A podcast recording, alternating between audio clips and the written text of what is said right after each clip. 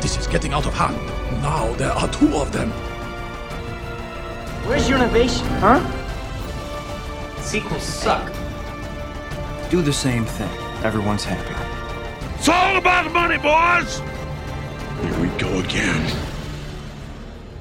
Hey guys, and welcome to 2018. This is, or usually is, Franchise Fatigue. But today, instead of talking about the Indiana Jones series, uh, we will be discussing our favorite films from 2017, as well as some, as a couple other fun categories. I am your host, Gabe Green, and as always, I am here with my co-host, James Hamrick. How you doing? Doing pretty good. Excited to ring in the new year. Yeah, it's a lot of lot of really awesome films uh, coming up this year. I, d- I don't think it'll end up being as just great of a, film of a year for film as 2017 was, but there's still a lot that I'm really excited for. Yeah, definitely. I've got a list that's slowly growing of movies that I feel like I'm going to have to see. Yeah. Uh, before we move into the main topic, I'd like to ask you guys if you enjoy the show to please take a moment to go and rate and review us on iTunes and like us on Facebook. It would be most most appreciative if you did. Uh, first off, I, want to ask: is how many films uh, have you seen from uh, 2017 that you're pulling from? Um, so I guess it depends. Release dates were a bit weird this year. Um, there are a couple that I'm not really sure. Is it 2016 or 2017? Others I'm like, uh, well, with one in particular that was shot in 2015 and not really given a wide release until 2018 in the U.S., but 17 in others. Sometimes, sometimes they'll count like the film festival releases, and then they won't be released for another couple months. Like some of the like a lot of the January releases were technically released, you know, for awards consideration beforehand. It's it's kind of confusing. Yeah, so I, I guess in the generally agreed upon release date, it it wasn't really a lot this year. It's probably about 25 um, new like 2017 released films. Oh, okay. I saw uh, 64. Uh, not to brag. well, that's including a couple of Netflix films and whatnot. But uh, So is mine. th- thank you, Movie Pass. That's all I gotta say. You should really get that, man. yeah, I know. Honestly, I should have I should have already uh, had it ordered. It'll it'll probably end up happening here in a few days. Yeah. So um, this year was really, really hard to rank. Uh, especially since I watched uh, All the Money in the World, Molly's Game, The Post, I Tonya, and uh, I think there's another one. I forget. Uh, uh, the Florida Project, all within like a week, the last week and a half. So kind of all just sort of started to blend together. They're all really great films. Um, fortunately, I, most of them did not make it to my final rankings, but just yeah, re- a really nice way to round off the year. Did you see? Have you seen any of those yet? I haven't, and they all are on my list this year of movies that I wanted to see, uh, especially the Florida Project. Uh, that really just looked like something I was going to enjoy, but uh, I'll probably just end up renting it here in a bit. Yeah, that is a very good film. Um, so just to, uh, since we like to be positive, we will start off uh, and get the negatives out of the way. Uh, what was your least favorite film of 2017, James? Well, my personal least favorite this year was Valerian and the City of a Thousand Planets. Really? Yeah, to me, this just felt like if you made a movie and incorporated all of the bad from the prequels with none of the good, or at least very little of the good. There's a lot of the good from the prequels in there. Ah, well, you you looked harder than I did, I guess. Um, for me, the plot really wasn't that grand. It, it wasn't this big in scope. It's fairly simple, which makes it all the more an egregious sin for how convoluted and poorly told this plot is. It's it's so weird in its execution, and it's not helped by the fact that DeHaan is terrible in it. he sounds to me like like a teenager in that awkward stage with his voice who's trying to like artificially deepen it to sound cool. It it's just such a weird weird performance. He's supposed to be this cool, badass ladies man who has a whole list of conquests, but he he just comes off this kind of just slimy uh, dweeb who's just play acting at everything. Yeah, he's the kind of guy that would have gotten like shoved in the lockers like greasy hair, weird, sleazy. I don't know. He had he had no charm, no chemistry with Cara Delevingne, who is surprisingly good in this though. I I like oddly enough, I actually found that I enjoyed her character more than anyone else in here, and she seemed pretty committed to the role. It like it, she was all right in it.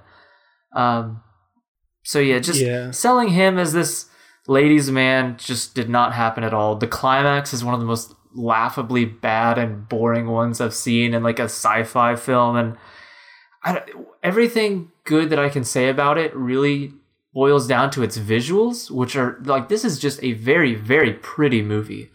Um, There are some moments where I'm like, I, I get why people would want to see this in the theater. There are some borderline jaw dropping effects, and, and the way they blend the CGI with their their practical creature design and practical effects is really cool. But that kind of wore off after about half an hour in. and, and no matter what you can say bad about it, the imagination is endless. Just any every type of alien and crazy weird concept you can imagine is on screen, and then a couple thousand more in every direction you could possibly look. It's it's crazy. Yeah, the imagination is like bursting from the movie, and I, I'll definitely give it that. The different gadgets they come up with, the like the opening market scene, is just really, really cool. Um, the entire concept of the city itself, I love the opening montage for how it was built. I was like, oh, mm-hmm. the critics got this wrong. I can tell this is going to be good. It's Yeah, the, um, fir- the first half, like twenty minutes to a half hour, I think is almost great, and then it just kind of forgets about a story, then occasionally remembers and doesn't really go anywhere. It's Yeah, I, I think ultimately its its biggest problem was that one, it's almost two and a half hours long, and it, a lot of times in the movie's defense, people will say, "Well, really, it is just an excuse to look cool." But if it's just an excuse to look cool and has like a bare bones plot that you're not supposed to care about, the movie is way too long and it stops far too often to focus on characters for a movie that's not supposed to really be about them. you did need a super awkward uh, Rihanna striptease. Yeah, that was that was really really weird. Um, especially considering it went on for like five minutes, and we're just cutting back and forth between her and DeHaan sitting in a chair, and um, Ethan Hawke is this weird flamboyant cowboy playing piano. It was just a very surreal moment, but I think that it's it definitely had its enjoyable moments, but somehow this movie made Attack of the Clones look like Shakespeare with this love. it's just it all kind of fell know. apart to me. I thought it. I thought it looked like Attack of the Clones.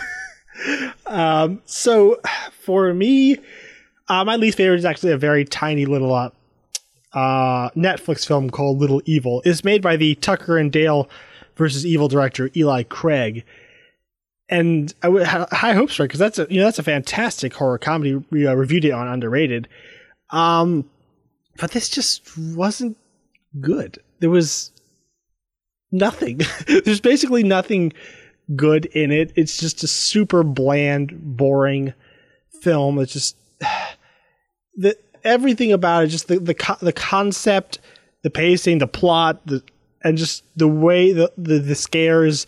Nothing really works. It's just really kind of half-hearted effort. The it's supposed to be a horror comedy, but it's neither horrific or comedic.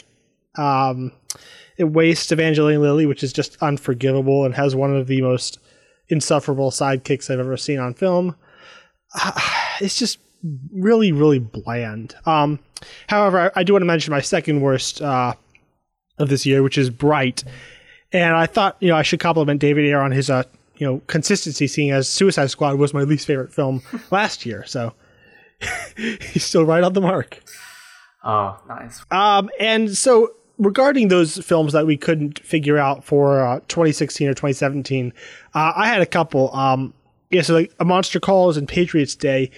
I, I they both came out in January, um, but technically they were given, I guess, awards consideration releases in December. So I, I took them off my list just to just to you know make sure it's all fair and square. But uh, A Monster Calls would have been my favorite this year and favorite or second favorite last year, uh, depending on wh- wherever you place it. And uh, Patriots Day was a, I think, a really solid thriller. I'm not sure what it made my top ten this year, but it's just it was from a P- Peter Berg. I saw uh, very shortly after seeing Deepwater Horizon, and he's becoming, you know, one one of those must see directors for me. Yeah, for me, I also included a Monster Calls. Obviously, we- we had done an episode on Underrated over it, so anybody who had listened to that knows how much I'm in love with that movie. Um, and it's kind of a shame that it fell in this weird window where it really doesn't show up on a lot of people's like top 10 lists of this year but because of how late it was released and how pretty much most of us weren't really able to see it till january it really didn't show up on any lists for 2016 either. So it it was almost a um, a victim of its its weird release window but i wanted to make sure i included it here to give it some love because it's just such a such a wonderful movie. Um, Yeah. and the other movie i included was split which I feel kind of fell into that same awkward window. Well, it's, it's I know I, I kind of kept it on my list as well. I don't know. I'm only taking off so many, okay? yeah. Um, hey, if you want to hear us talk more about a Monster Calls, we do have an episode uh, of it for underrated. And so uh, now we're gonna do our the most underrated films of 2017. Uh, James, what were yours? So, for my underrated, I have first and foremost Murder on the Orient Express. Yes. It hurts me to read the reviews for this uh, sometimes, and yet I still do. But to me, like going into it, I was surprised at how like sweet and thoughtful the movie was. It, it was almost like this very, this very heartfelt character drama disguised as a uh, a murder mystery. Uh, it's it's got a really cool visual flair. The music is honestly some this one of the best original scores of 2017 by far. Um, the cast all around are completely committed to these really fun roles. Um, it, it's more thought provoking than I thought it'd be, but it's it's also got that that very uh, iconic kind of Kenneth Branagh sense of charm. I, I just to me, you almost have to work to come up with like real reasons to dislike this movie, just because of how how it wears its heart on its sleeve, and it's just so nice about you know the entire plot. Um, I mean, it's a murder mystery, and yet it somehow ends up being this very, very nice, quiet, introspective movie. So I, I really enjoyed it a lot. Yeah, I think just missed marketing and also, you know, being based on a who whodunit Agatha Christie novel. It, it people went in expecting, you know, a you know, a really tight, slick murder mystery. And what we got was something that was, you know, far more character driven and more interested in just themes and, you know, uh, and you know the character arcs and just following these humans through this, this, these circumstances and exploring, uh, you know, some of the ramifications of things like murder and whatnot. And I honestly, if I have to choose between you know a tight, slick thriller and a great, uh, lovely little character piece, I'll t- probably take the character piece. Uh, which I and obviously, as you mentioned, the um, the visuals are gorgeous. The, the, the cinematography in every shot, it, it's not just pretty for the sake of looking pretty. It's constantly conveying just you know thematic uh, uh, imagery. It's, it's always just it's always informing the scene and enriching every uh every, shot. You know, it just enriches the scene. It's really really good direction from Branagh.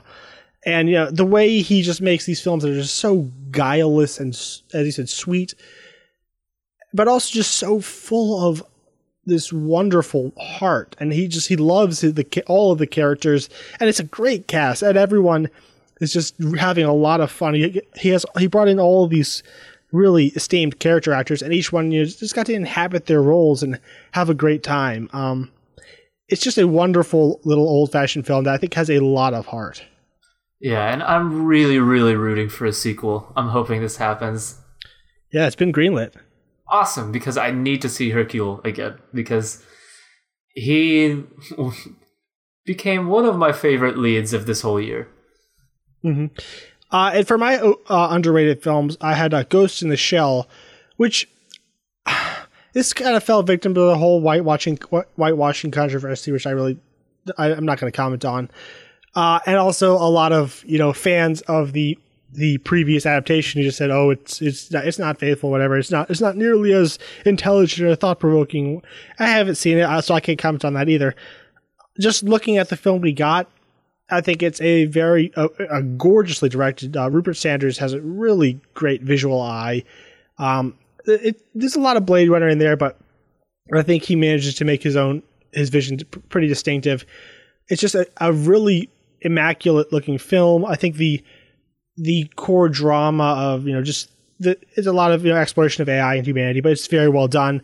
Scarlett Johansson is excellent, um, and I think it's just a very it's a you know gorgeous looking, very intelligent sci-fi film, and maybe you know maybe it's not the most original, but I think it tells its story very well uh, with a, you know, a lot of flair. Um, and it kind of fell victim to a bunch of a whole bunch of kind of outside circumstances, which I think is unfortunate. And that's one I actually own and have yet to see, but I do look forward to watching it. It's not perfect, but I think it just the, the, the, the critical bashing was entirely unwarranted. And uh, finally, The Greatest Showman. Oh boy. I love this movie. This I, I, I, it ultimately uh, did not end up on my top 10, but I really wanted it on there. Just, just because for pure entertainment value, this film might just be my favorite this year. It's, again, this is another film that just got totally trashed critically. And honestly, I, I, I really have nothing to say to people who don't like this movie just because it is so open and joyful. Very very similar to to uh, you know Murder on the Orient Express. There is absolutely no cynicism. There's no there's not just not a hint of you know you know darkness to it. It's just a a joyful film. The music is fantastic. Every single one of its nine songs are like total showstoppers, which is I don't can't think of another musical that comes or at least film musical that comes close to having this many like truly great songs. Um, it's really gorgeously directed. It's, it's shot by uh, Sean McGarvey, who is uh, Joe Wright's uh, usual cinematographer. Um, so it, it looks gorgeous. The song dance numbers are just outstanding. You will be singing as you walk out of the theater, and it's just a, a film, you know, about you know accepting those who are different from you. Uh, you know, ambition. Uh, you know, and how um, the story of Hugh Jackman kind of as a family man trying to provide for his family. It's just a really wonderful, sweet movie with these incredible songs. I have been listening to the soundtrack nonstop, and I don't think it's going to stop for at least a couple months still. And I'll probably still come back and revisit it uh, quite often. I've seen it twice in theaters, and I I really want to check it out again before it leaves. That's probably the one that I'm most upset about missing. Um, I need to make sure that if I don't see it in theaters, at least I'll I'll probably end up renting it around the week it comes out. Uh, because I I'm kind of disappointed at the lack of musicals because I think when done right, they're just such a joy to watch. Um, and we mostly just kind of have to, not that it's a bad thing, but have to go back to you know the 50s um, for these great classics. And I really wish that more people would be more open to to newer ones that could potentially become classics. Yeah, and, I think this is, this is also a case where it was kind of marketed as if it was trying to be a prestige picture, whereas it is absolutely a family film. Like it, it deals with really difficult things like racism and discrimination, but it, it does it in a uh, you know more simplified way that not that's not dumbed down, but just in a way that children can understand. And I think a lot of people are upset first off that it's it doesn't stick to reality, which I think is laughable. I mean, film has been around for like 120 years, and never once has based on a true story film actually meant that. So I, am really kind of confused that people actually still complain that you know films don't uh, aren't don't stick close to reality. I think that's kind of ridiculous, and also uh, it's.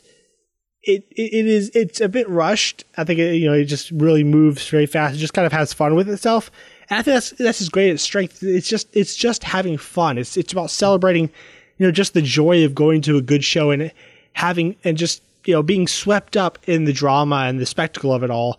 And this film was completely self-aware of what it is and what it's trying to accomplish. And I, I really think that should be celebrated. Uh, not and it's just so disappointing that pe- that more people didn't appreciate this. Although the audience loves this film. I've I mean, aside from a lot of critics who disliked it, looking at the audience rankings and like like looking across these various film forums on Facebook, I'd say about ninety percent of the people who have seen it just absolutely adore it, which is uh, very encouraging. No, that's good news. for my second underrated movie, I have Alien Covenant. And the Oh, yeah. reception this movie got was really disappointing to me because it seems that, you know, fans of the Alien series or of Alien itself didn't like it because they felt it was too dumbed down and it was trying to recreate and recapture what made Alien great. And then fans of Prometheus felt that it had almost entirely lost all of the ambition and more philosophical leanings of Prometheus in favor of trying to be more akin to Alien. But to me, I feel like the movie I saw was this beautiful blend of both, where every ounce of the just cinematic cinematic perfection of the atmosphere and the aesthetic and set design of Alien is here. This movie is gorgeous, and every every bit of I guess um, Scott's more philosophical leanings are also here. Uh, every scene with David is just dripping with it. Like his he monologues about what Prometheus was all about. And so I, I really don't see how people came to the conclusions they did because it definitely has some very glaring issues. But as a whole, I just think it's way too beautiful. It's and, and ambitious and well directed for it to have been received the way it was. And frankly, by the end of that, I am incredibly excited and hopeful uh, to see where Scott takes this if he's able to continue this story. Yeah, I definitely agree with all of that. As you said, it, it has some pretty huge flaws, but there's so much ambition and just you know incredible film craft. You know, Scott, he is inconsistent, but when he's on when he's on point, it's incredible. And the way he builds tension in here is is just astonishing. There's one sequence in particular uh, where, where the crew is first attacked that is just one of the gre- greatest sequences of just tension and all out terror that I've ever seen. Um, and the you know the philosophical musings I think are quite fascinating and honestly I, I like I like this I like this in Prometheus just conceptually better than the Alien films. I, I think I will grant that the execution is probably better, at least in the first two Alien films. But I think this movie just is just asking fascinating questions and just going in all these crazy directions that I mean, honestly, I, I'd, rather do this than you know go and have aliens rip people's heads off a couple times, which which happens in here, and it's mostly really well done. But I, I, I- I don't. I'm kind of annoyed that people are you know taking this and just complaining that it's not uh you know a generic space slasher. Yeah, it, it is disappointing to see how prevalent these preconceived notions of what it was supposed to be uh, were in the minds of audiences. Because I don't know. I mean, I guess we we've already really talked about the movie's um, high points, and I, I think there's definitely enough of them for it to be considered great. And it, as weird of a word as it is to describe it, it, it may also be like one of the most beautiful movies I've seen of the year. Some of these aerial shots and environmental shots, and and in a weird way, the way Scott uses gore is kind of perfect because it's enough to just be very visceral, yeah, and just terrifying and make you squirmy, but not feeling like unnecessarily gratuitous. Even though I mean it shows everything, but I never feel like like it's never like Saw where it's just this is the draw. It's you're supposed to be terrified, not like, oh man, did you see that?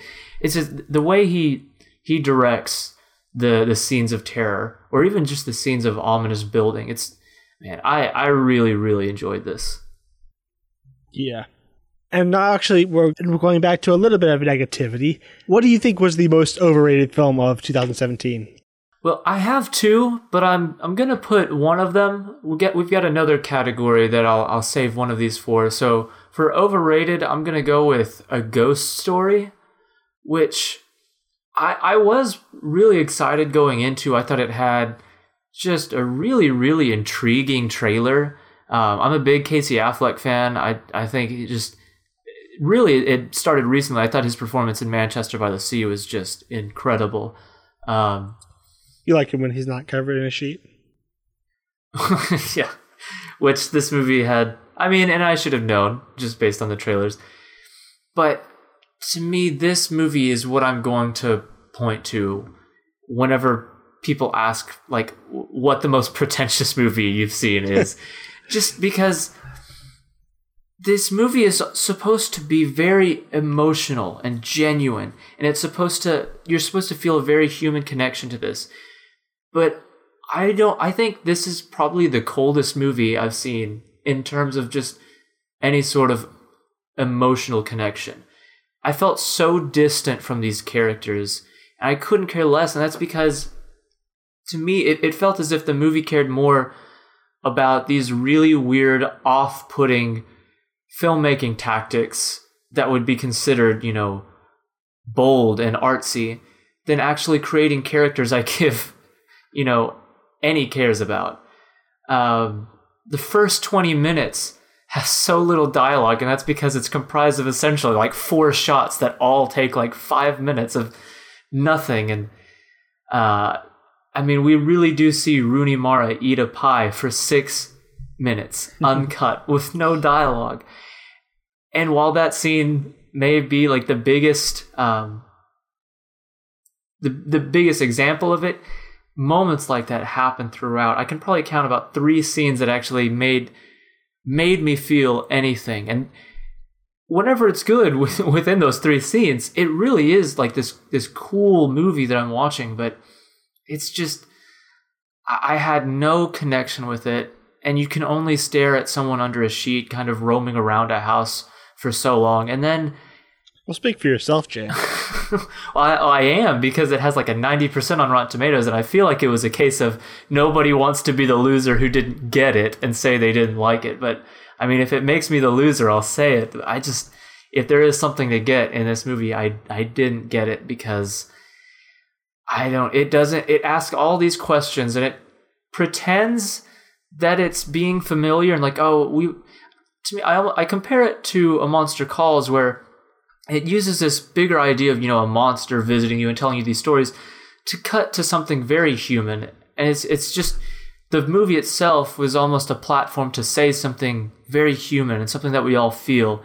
This movie felt like it was trying to do that, but there was no real connection made. And then in the last act, it does all sorts of weird stuff that it doesn't even bother trying to explain. And I, I just, I left the theater very annoyed that it garnered this kind of reception and that I had actually, because it was such a small movie, I had to go to these like more prestigious theaters to see it, which pretty much just means I paid a lot more than I normally would have. And uh, yeah, I, I walked out fairly disappointed. Mm-hmm. Yeah, basically, you're confirming everything I thought when I saw the trailer. Um, so mine was Colossal. It's the uh, Anne Hathaway kaiju movie with uh, Jason Sudeikis and Tim Blake Nelson. Uh, this film has an interesting concept and some really, really great acting. I think Anne Hathaway is fantastic, and the, I, I think a really, really great performance from Jason Sudeikis. But I think its narrative is just completely broken. Like the the choices characters make, like there's a character that is one way for half the film, and then on a dime he becomes an entirely polar opposite character with like zero explanation, and he and like and like that that that change kind of defines the rest of the film to where and it's I can't I wasn't able to follow it because none of nothing that, that nothing that character did in the second half of the film was in any way had any relation to who that character was in the first half. And it was it was really irritating. I think it, i think it's the the pacing is really bad. I think it just kind of it is really it's super repetitive for like the entire middle of the film. I think it, it's it's trying to go for a lot of these lofty metaphors and statements. And i just think it takes these really bad dramatic shortcuts and really uh, you know betrays the characters in the writing f- for the sake of you know making a statement and it just doesn't work I, I think just everything the film is trying to say is just really sloppily put together uh, just you know is like they had an end they wanted to get to and they'll get there you know characters and plot be damned and it was just it was really frustrating and a lot, a lot of people liked it and I you know I acknowledge that all of those ideas and themes were there. I just don't think they were earned, and I think the storytelling is incredibly sloppy. Um, but yeah, good performances, interesting concept. You know, kind of just really poor execution in my opinion. Yeah, that was one. I remember seeing the trailer and thinking that looks like a really interesting movie. I'm probably never going to end up seeing, um, just because of the the concept is, you know, granted very original, and I guess were it to come on Netflix, I'd probably watch it. But it feels almost like obviously not the same kind of tone or movie as something like a ghost story, but in, uh, just one where the movie gets caught up in its hook or its its thing that separates it from everything else and just kind of forgets to just be a good story and tell it well and I don't know. I ended up losing interest. uh, and uh, so now we're going to move on to uh, uh, the biggest surprises of 2017. I had a couple pretty big ones. Uh, what were your what were the uh, the most surprising films of last year for you, James? Whether you know they don't have you know they don't have to be like great films. Anything that just surprised you in this case pleasantly. Um. So I have um. I have two. One I think is more of what we're going for, which is it. Um, I saw the trailer and I thought this is going to be, you know, a, a, pretty good scary movie. It looks like it's got a cool identity. That it its its marketing was just fantastic, um, and I think the reason it was by the end of its run, it was almost acknowledged as a legitimate phenomenon. Like nobody expected mm-hmm. it to do as well as it did, and I think so much of that um, is to the credit of how well this movie was marketed and advertised. But it lived up to that and almost exceeded it for me. Uh, I thought the young cast they got was really fantastic. I thought they all had great chemistry with each other. Um, you mm-hmm. know, it's it's good enough to where it's not coasting off of the '80s nostalgia, but it's it's kind of you know using that to help it because um, we're all kind of in love with that decade right now. Uh, but even beyond that, it's I, I really really liked the characters. I thought that Alexander Skarsgård. Or, sorry, it's not Alexander. It's Bill Skarsgård. Uh, Bill, right? yeah, yeah. Um, as Pennywise is just incredible. If I almost wish that they could stretch this beyond just two chapters because I really think based on the the design and aesthetic of him as well as just how dedicated and 100% committed Skarsgård was to the role this interpretation of Pennywise could, to me, kind of go on to reach like Freddy Krueger levels of iconicness just because of how perfect the character is in almost all of the aspects. It's not mm-hmm. really terrifying and it, it's only scary at a few points, but I think that's a testament to just how good it is that I wasn't nearly as scared as I wanted to be, and yet I still enjoyed it more than I thought. Um, so I was just really surprised at how solid the execution was, and the movie took itself very, very seriously, uh, which I think a lot of scary movies have just stopped doing at this point. So I, I'm really excited and fully on board for Chapter Two. Yeah, I, I, I didn't love it, but I had a lot of fun watching that. And I was, I left, you know, completely uh, sold on, on a second chapter, and you know, doing all the fan casting in my head. Yeah, that's I've I've got a list out there um, for my second one, I have Star Wars Episode 8 The Last Jedi. Um, huh. And to me, honestly, of, of all of the films, this one is definitely the one that surprised me the most. It, and it's weird because, to be completely honest, based on, on the critical reaction it was getting before it released and the trailers, I do have to admit the the general consistency of quality in this movie is not as good as I was expecting going in. But to say I was disappointed by it would just feel really disingenuous considering how much I love it now. Uh, I walked out first viewing incredibly conflicted. Uh, the humor just felt too over the top and un-Star Warsy. It felt like it was living and existing just to subvert my own personal desires going into it. Like Johnson just wanted to annoy me, and he was given like two hundred million dollars to do so. Uh, and so I I didn't know what to think at first, but you know, four viewings later, I can now say I genuinely love this movie. Um, I, you know, like myself, there's a lot of people, or like myself at first, there's a lot of people who were put off by the subversion. But I couldn't help but still think that because of the way it was filmed and the way the story progressed, I was on my, or I was on the edge of my seat in that movie in a way that none of the other Star Wars films have ever had. I, I've never felt so sucked into a story and you know being taken along all these twists and turns like this than any of the other films uh, and just i have to admire the confidence that it makes these bold and audacious decisions with it it carries itself like it doesn't have a shred or hint of worry as to what the reaction might be.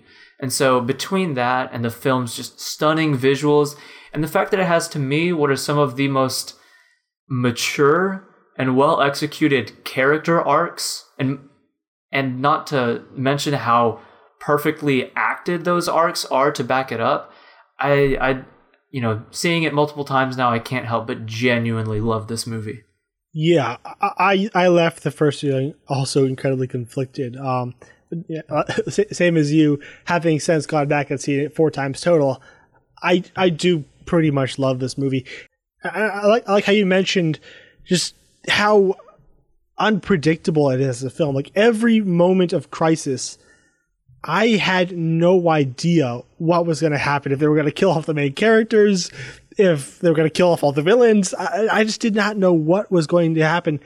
And and you know that that's that is incredibly rare. If you're you know a semi savvy film goer, that's that's really rare. Even if even if a film can make you tense you still know where it's going to go usually. And I had none of that watching this movie.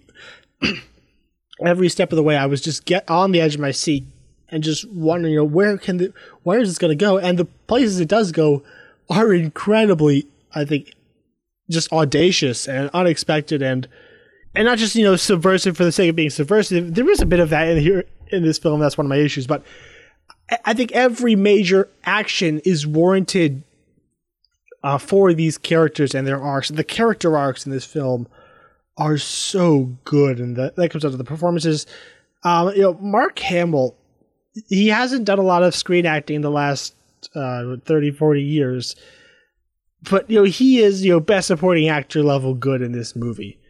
Um, there's so many. He has to, he has to go through so much so many different emotions. Like he has like humorous scenes, he has these really tragic scenes, and he just plays grumpy old man a lot.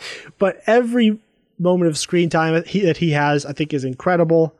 Um, Daisy Ridley, um, she blew me away in the first one, and she continues to impress here. Just her range and abilities. Uh, the whole cast. Oh yeah, Adam, Adam Driver. Driver. Adam Driver is amazing, and Kylo Ray, uh, Kylo Ray, uh, Kylo, Kylo Ren, not Kylo Ray, Kylo Ren is one of the most interesting villains I've ever seen on film. It has a lot of problems. There's a whole sequence in the middle that I really hate and wish wasn't there. But the things it does right, it gets so incredibly right uh, that I can't help but love it. And uh, the, the, Last Jedi actually is is uh, one of my honorable mentions, so let's get that out of the way. Um, for me, uh, my, the first surprise was the Power Rangers movie, which the surprise is it's actually kind of good. I, I, I did I didn't grow up with the Power Rangers. I have no nostalgia for it. Everything I've seen from it looks really really terrible. But uh, so I had zero expectations for this movie, and it is not a very good film. It has so many problems. It's, it's, it's super dumb.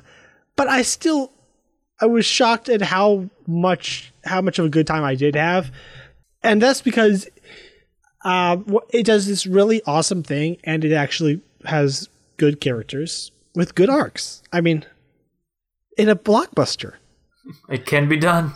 Yeah, it can be done.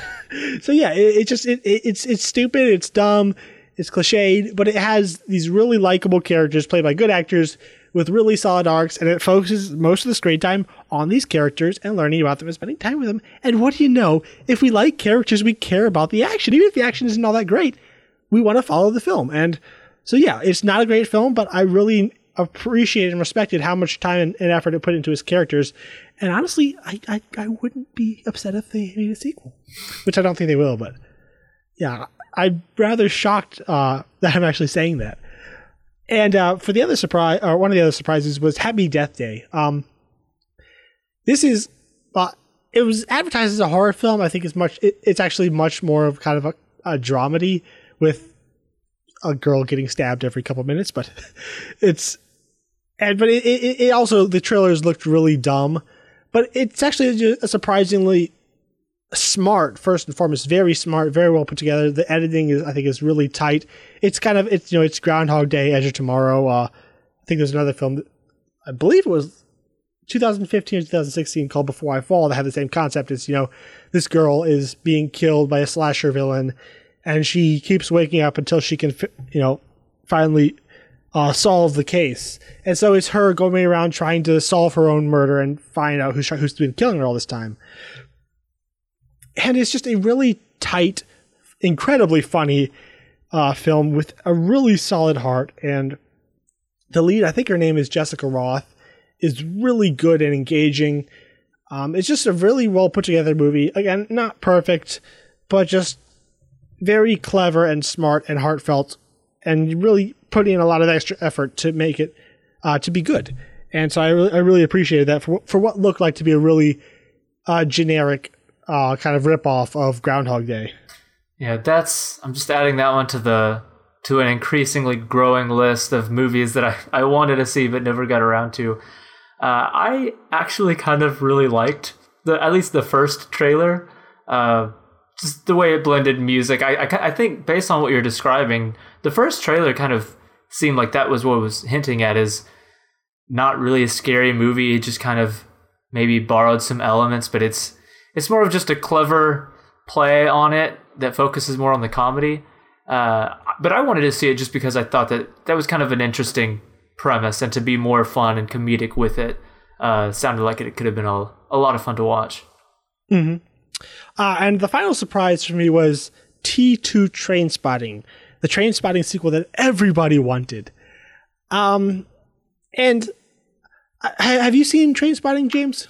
I haven't actually seen it yeah, so this is that's a film I, I, do like it. It's a it's it's not for the faint of heart, um, but I think there's a just a a crazy underlying underlying energy and exuberance the way with the way uh, Danny Boyle directs it.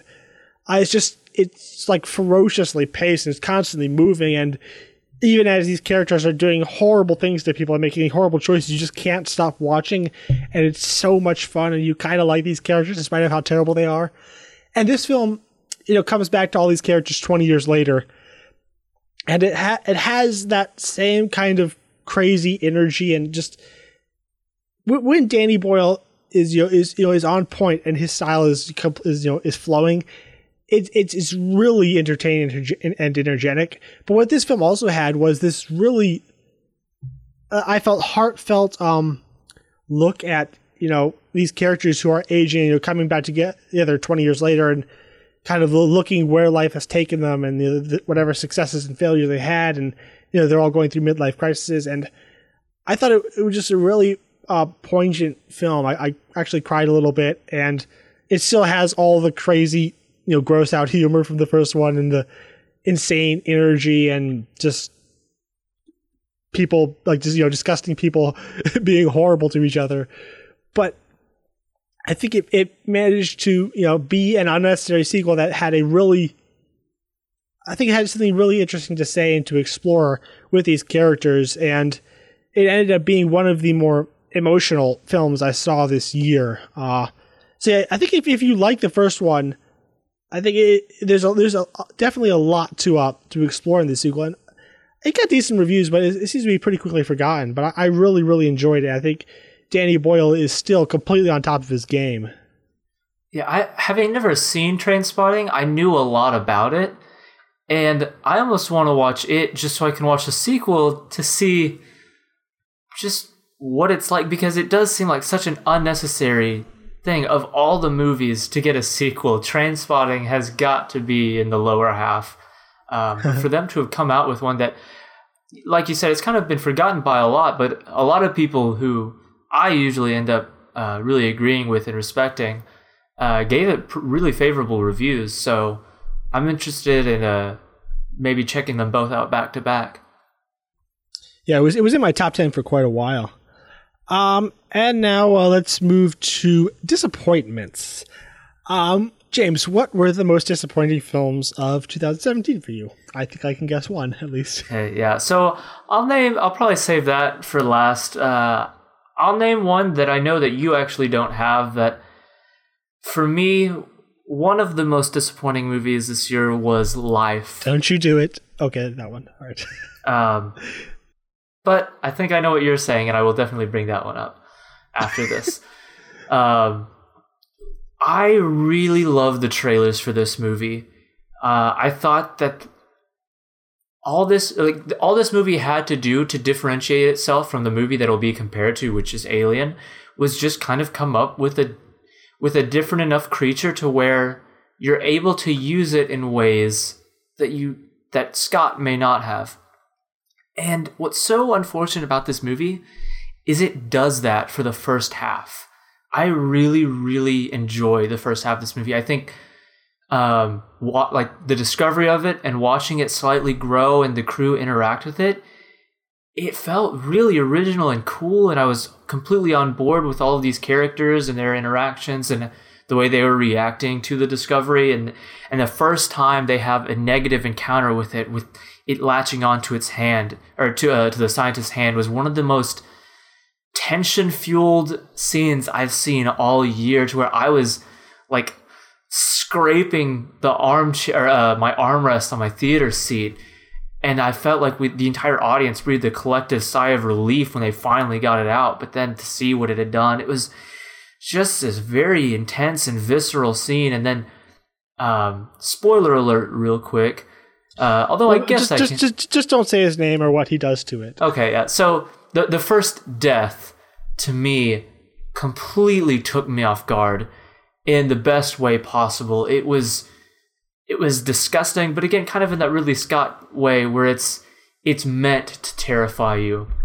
It's one of the most horrifying things I've ever seen in my life, and probably ever will see. Just it, I got, I'm like gagging just thinking about it. And because these two films were both in the first half and kind of followed closely, I was almost paranoid watching the rest of it because I was like, what could they possibly do next? Um, but unfortunately, despite having an incredible creature design, by just having it be so foreign looking and unlike anything, they they make the decision to give the creature a face, and it that kind of marks the turn. It did. Yeah, it almost just becomes like a floating man array with a, a legitimate mouth and eyes, and I just at that point it it wasn't as scary because it just now looked like a typical creature design and the movie almost felt like it followed suit where it was no longer really intense it just felt like it was trying to be intense and it was it took a turn to, uh, to the generic really really quickly had a really unnecessary ending to me one that i don't particularly hate like a lot of people do just one that to me underlined the fact that I was supposed to care walking out, and I just really didn't. Uh, so, I, based on really great trailers and what I consider to be a really great first half, I couldn't help but be disappointed by how mediocre and generic it ended up being. I didn't particularly like the trailers, so I, I thought it was decent. I think I thought just the use of just tension and the the various creative ways it, it twisted, you know, the the, the kind of alien formula. I, I I enjoyed it. I think this characters were pretty weak, and I really hate the ending. But I I found it to be a you know perfectly suitable uh, space thriller. And so to talk about the one that I think that you're thinking of, uh, I have included Free Fire. Boo! Because man, this movie was just really, really boring to me. I'm I'm not sure what it was trying to be because it was mildly funny at best and mind-numbingly boring at worst. I, the novelty of the concept wore off after about 20 minutes after it started. Uh, and it felt like at times it wasn't even trying to be entertaining and i would have even though i hate doing this i would have allowed myself to fall asleep were it not for how much uh, I I did legitimately enjoy Armie Hammer and Sharlto Copley in it, who are like at their complete best in this and completely the saving grace. But yeah, the trailer probably affected it a little bit just because that's one of the most perfect trailers I've ever seen.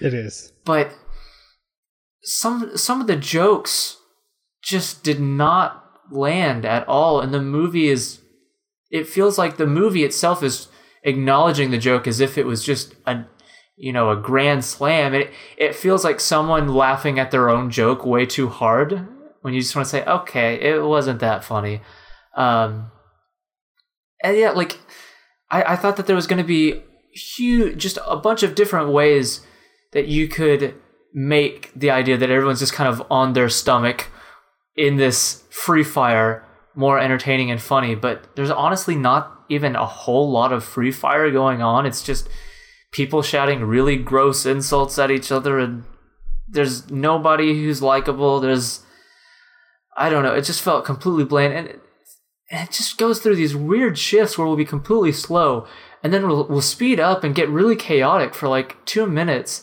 and we'll go back to being really slow. But it, it's not done in a really fun kind of way. It's just, oh, okay, so you did that, and oh, okay, so we're back to this, and uh, when is this going to be over?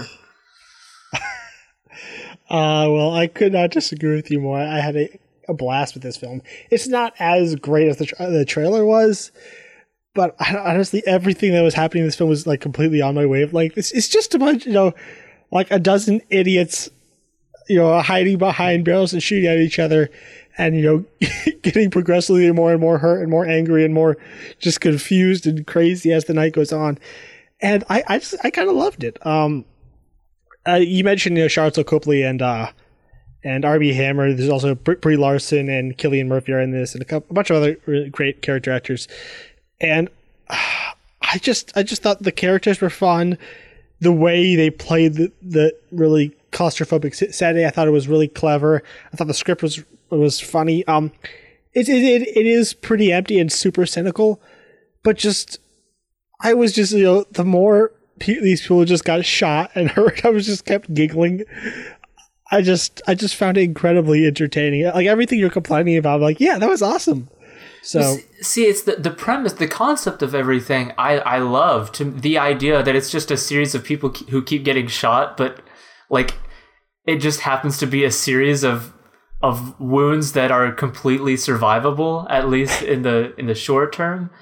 That's hilarious. It's the the dialogue did not work for me. There was very very few lines that i thought were actually funny.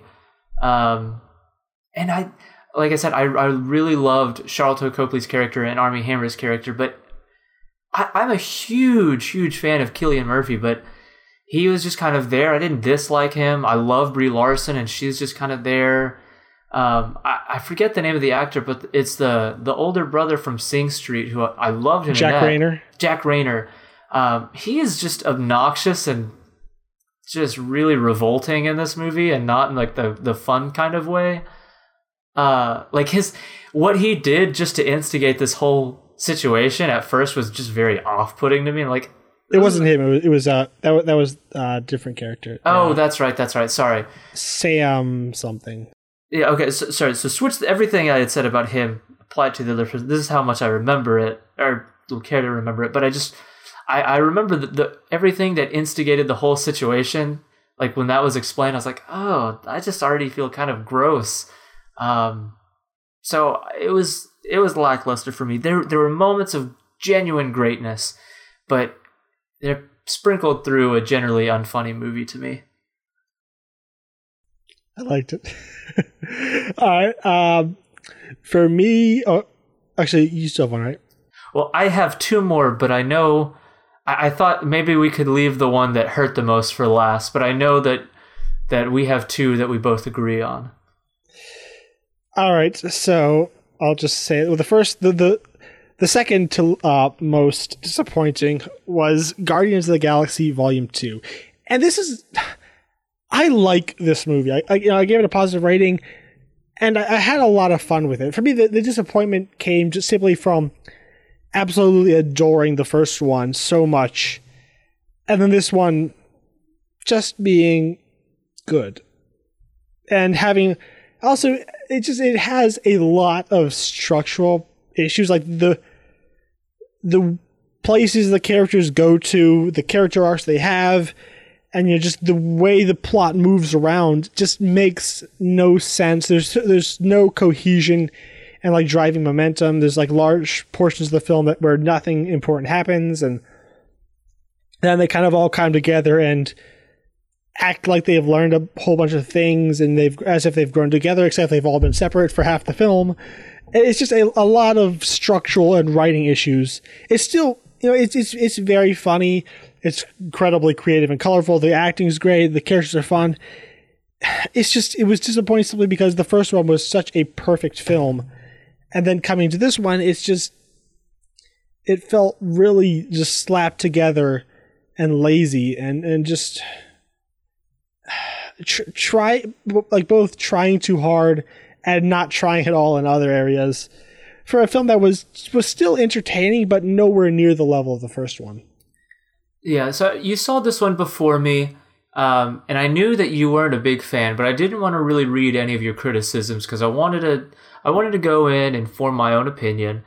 Um, and when I left, everything it just seemed like all of our problems were like the exact same to where I just walked out thinking, how did this movie get greenlit in its current stage? Obviously, a sequel was inevitable, and I was like very, very much anticipating a sequel because, you know, I mean, my review for the first one is this five star glowing review because I just adore the first one.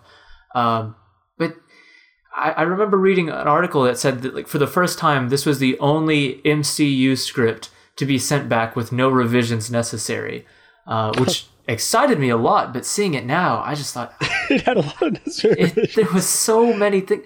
Yeah, and and the big offender to me is the structure where it's you have this this introduction that introduces this whole like new race and everything. You got a fun little bit with them right there. It's all well and good.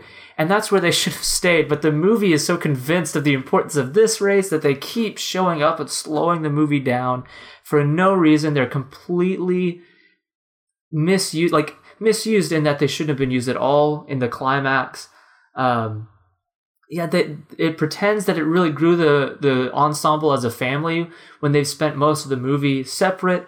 Rocket just starts this really weird arc and doesn't like I mean I see where they think they finished it but to me it was it was barely started and it was lazily finished and uh, I I really really love uh, Dave Bautista and there are moments of him that I I still love in here but it also just feels like they're overplaying like the very on the nose kind of humor um, and whereas you had like I wouldn't say they're subtle, but you just have really witty lines like "Nothing goes over my head. I will catch it first. Um, whereas in this one, it's just he's literally just saying everything he's thinking, and it's um, some of it's as a like an actual contextual reason, but a lot of it's just an attempt at humor based on his character that doesn't work, and it, the the movie stops on a planet and just stays there for huge portions of time. Gamora just walks off and has her own little almost mini movie separate from everything else and then decides to come back and pretend that she's relevant to this new story. It's it just felt like such a mess. But like you, I still I ended up giving it a positive review just because the cast still seemed completely committed to these characters and it, it's just such an imaginative and beautiful looking movie. Everything on the planet Ego just looks like it's right out of um, the Jack Kirby like 70s psychedelic era of comic books and there was still a lot of fun to be had with it. It's just it it did feel like a bit of a mess in comparison. Yeah, and one of the things that makes it hurt so much is that there is so much just raw potential in this movie. Like the character, even though the character arcs are like horribly integrated into the actual plot, the character arcs themselves are really good. Uh, the acting is great, and I think it has one of the most emotional moments in any MCU film at the end. I, you know, I, I did shed tears, but it's just it, it felt like it took a lot of shortcuts that that sh- that even though the moments are emotional, they don't feel entirely earned. So it's it's a film that you know has it has its heart in the right place. James Gunn obviously loves these characters. He's obviously very passionate, but it, it just felt it needed another four or five script revisions. Um, and then the uh, the one I think that we both share for most disappointing film this year is Justice League. Any, like anyone who's a fan of our podcast, underrated, knows we absolutely adore Zack Snyder's uh, you know take on or his, um take on the DCEU. You know where he took Superman, where he took Batman, Wonder Woman. Just we we we really love those uh, you know BVS and Man of Steel. We were beyond excited for Justice League. I think the trailers were great. And then, unfortunately, the, the uh, tragedy happened with uh, Zack Snyder's daughter, and he, he had to leave. Uh, you know, absolutely understandably so. So they brought in Zack Snyder, and they brought in Joss Whedon, and the the word, you know, the official word was, oh, he's only coming in, you know, to oversee this the the, the standard reshoots, but we are definitely trying really hard to make sure this will be Zack Snyder's movie. Like he kept saying, they, you know, they brought the cast up to say, yeah, this is Zack Snyder's movie. There's, there's no real, the only, there's no changes at all. It, we're just finishing up reshoots. And then the movie came out, and we realized they were all a bunch of li- they're all a bunch of liars, because not only was the film cut down to two hours after it was obviously shot to be at least two and a half hours. I wouldn't be surprised if it was actually originally intended to be around three hours long. But uh, and so it's like incredible. It's incredibly rushed. These sequences just like are way shorter than they should be. They the they, they feel super jarring. Like you can tell. Like if you've watched Zack Snyder's films, you know he has a certain rhythm. And watching this, you can tell this Zack Snyder would never have shot a film to be cut like that. Every scene felt cut down. Also, there were a, lot of reshoots, you know, involving um, Henry Cavill and his famous mustache, which better be really good in Mission Impossible 6. But it's just it's not even that it's a bad film, it's a perfectly competent movie without a soul. Uh, and I, I don't want to entirely blame Joss Whedon because looking at Suicide Squad, you have an example of like what can go wrong when you have a film that is taken by the studio and just chopped to bits. The fact that this movie is even watchable and is mostly coherent I think is a huge testament to his skill as a storyteller. The fact that he could take a you know two and a half three hour movie and make it function as a two hour movie is, is, is I think says a lot in his favor. However, I think his style just doesn't work. His sense of humor sticks out like a sore thumb. And like the, the dramatic things he wants to focus on are very different from the things that Snyder would, would have wanted to focus on.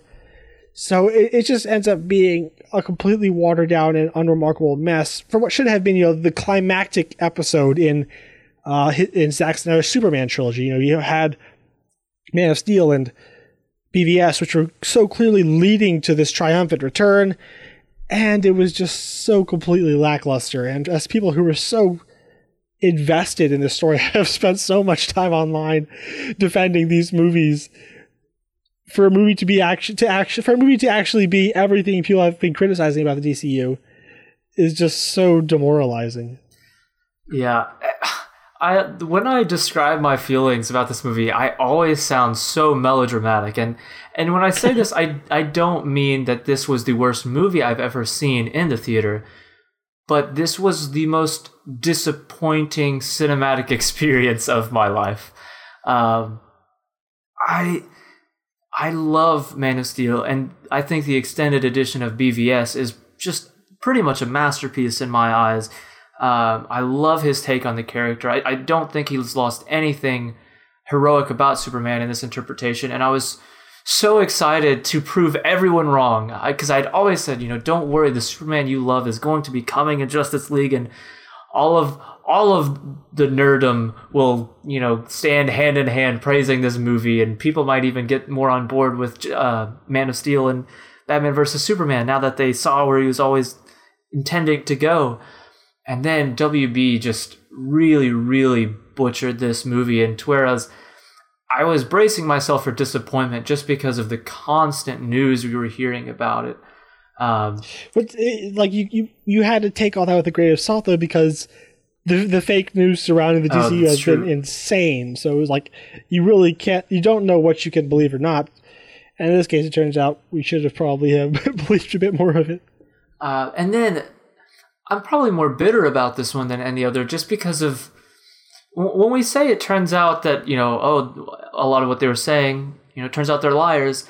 This isn't just based off of watching it; it's based off of knowing legitimate from from very real sources things that happen with the movie.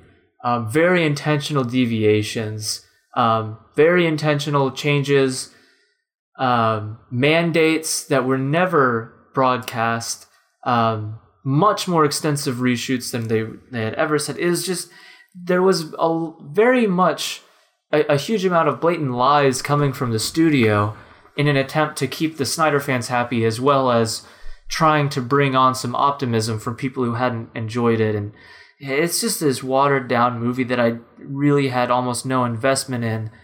Um, and the the things that really hurt about it are the fact that you know we've spent so much time defending Snyder, and it felt like this movie n- there was no thought paid or no thought or attention paid to the people who have who have cared about it so far. They were so so focused on gaining love from people who had hated it that they that there was no attempt to really please the people who had still loved it and honestly i don't know if i will ever forgive uh, danny elfman um, because i'm sorry it's, it's such a bland score in comparison to the amazing amazing epic sweeping tracks from zimmer and um, Holkenborg most notably known as uh, Junkie XL.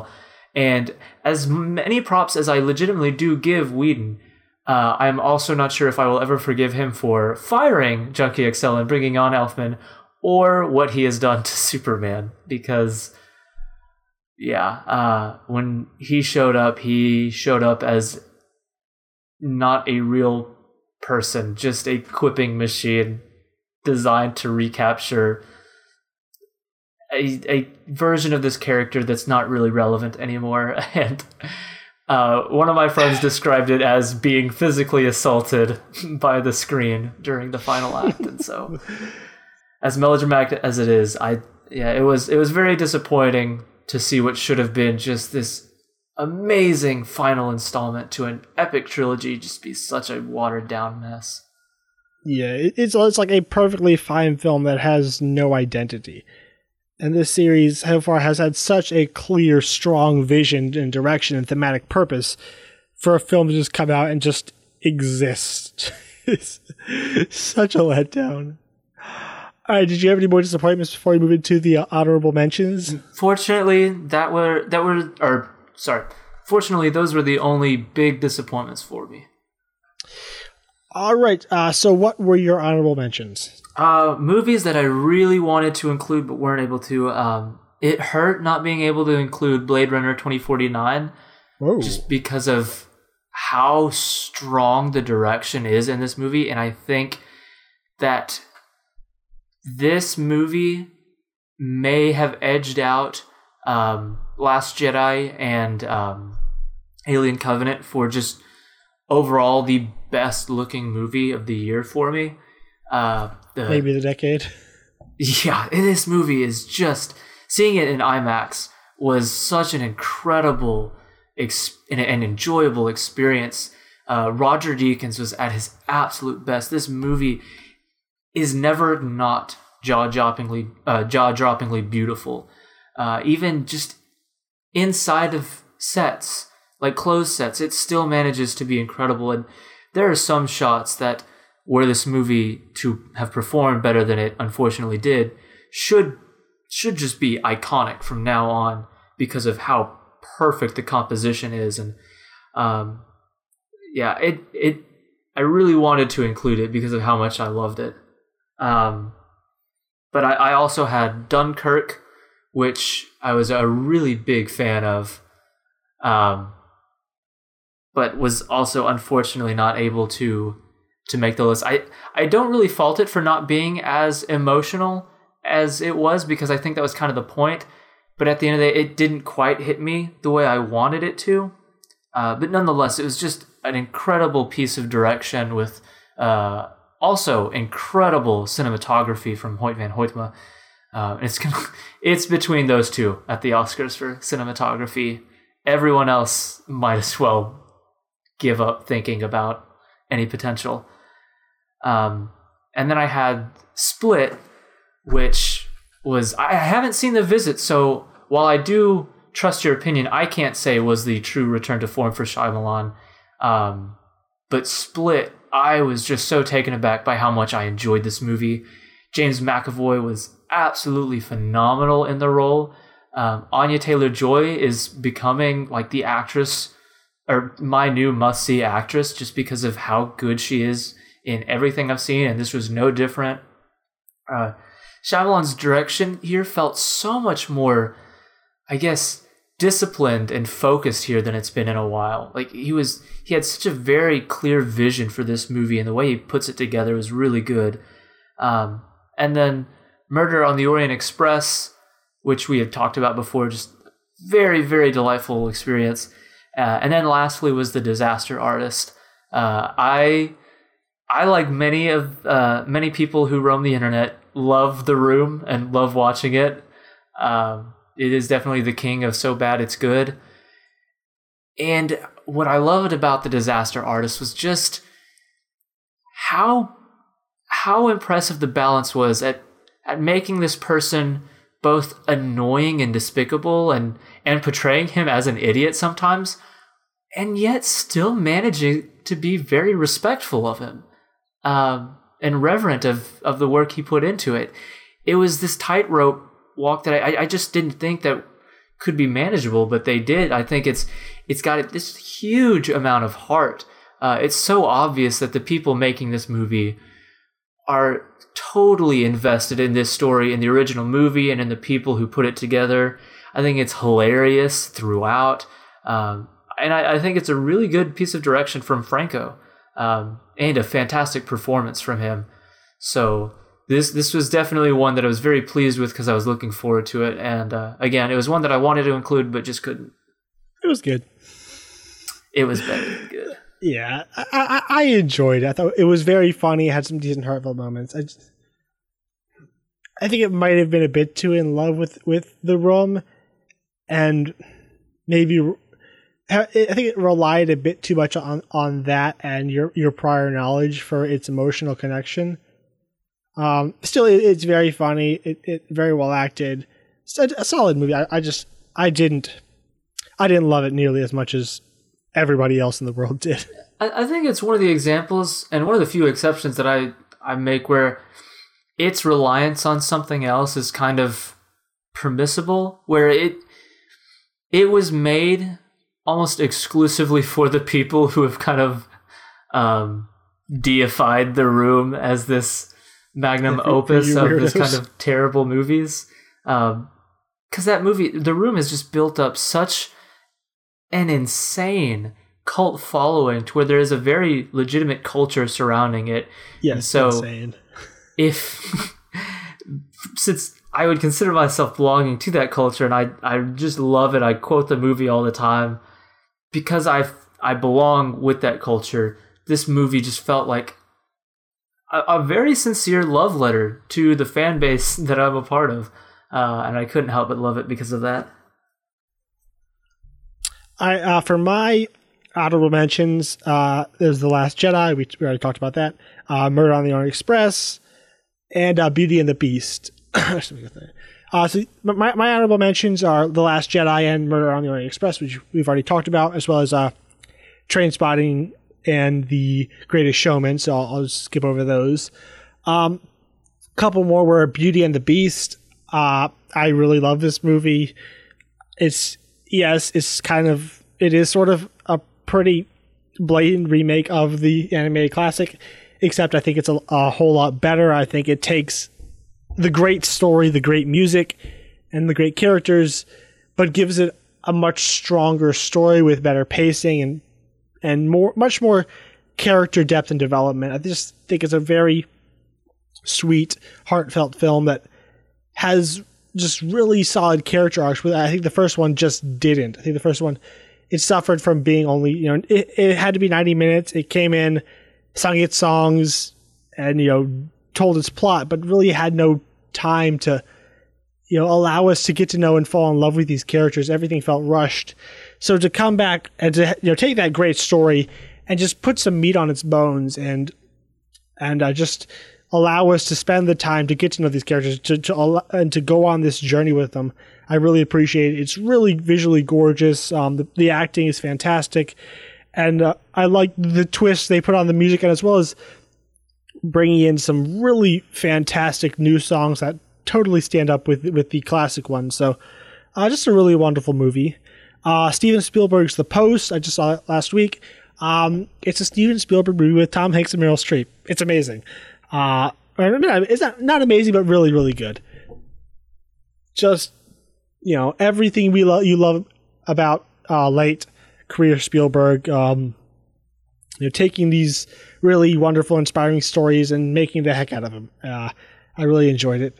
I Tonya, this movie was really surprising. Um, it's the the story. It's Margot, Margot Robbie playing the uh, Olympic figure skater uh, Tonya Harding and the, the whole sca- scandal uh, surrounding something that she may or may not have did. I'm not going to spoil it if you if you're not familiar with the story, which I, I wasn't. It, it's totally in a, a non-linear fashion. Uh, a, you know, a lot of cuts to interviews and you know uh, musical cues and this really energetic, constantly roving camera, and the characters are always breaking the fourth wall. It's this really just exuberant movie that takes this really really crazy story and tells it with a lot of personality and fun, but uh, and a lot of you know, a surprising amount of heart. Um, Margot Robbie is incredible. Sebastian Stan is amazing. Um, what's the mother's name? Uh, Allison Janney is is really really good as this incredibly crotchety, bitter old woman.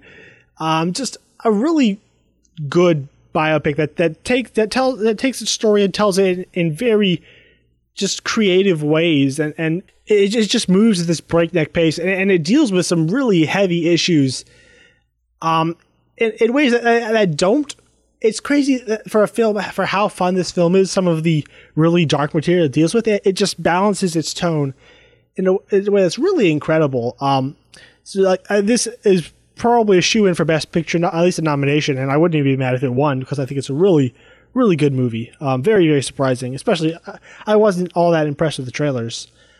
That was one that I really, really wanted to watch because I'm a really big fan of The Big Short. I thought that movie was surprisingly fantastic, and the trailers to me gave me that same kind of vibe of. Uh, a a very real biopic, but one that's having a lot of fun with it and being creative in the way it told this story. And with you know fourth wall breaking, it it just really seemed like based on the trailer that Adam McKay had just decided to do another one. Um, and so I really want to see it, and I may end up still seeing uh, end up seeing it here in a couple days. Uh, and the final honorable mention is Wind River, which I believe is on your list. It is on my list, so, right, so I'll, I'll say that for later. Um, so into our top five uh, for 2017. What is your number five, James? For my number five, I do have Star Wars: The Last Jedi, uh, and so we we have talked about it already. So I'm not gonna just harp on it some more. Uh, but there were just a, a, few things that I did want to talk about a little bit more than than we already had.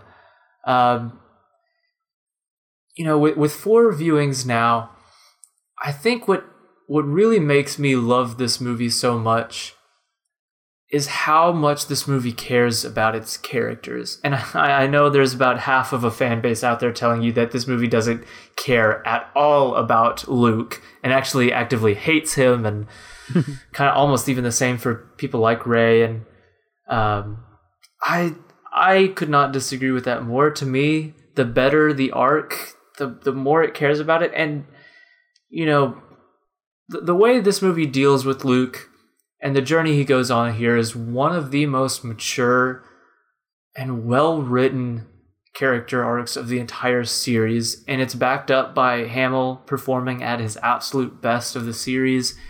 Um, and Daisy Ridley and Adam Driver are just fantastic. The way this movie deals with these characters, the way their arcs mirror each other, and the way they contrast from each other.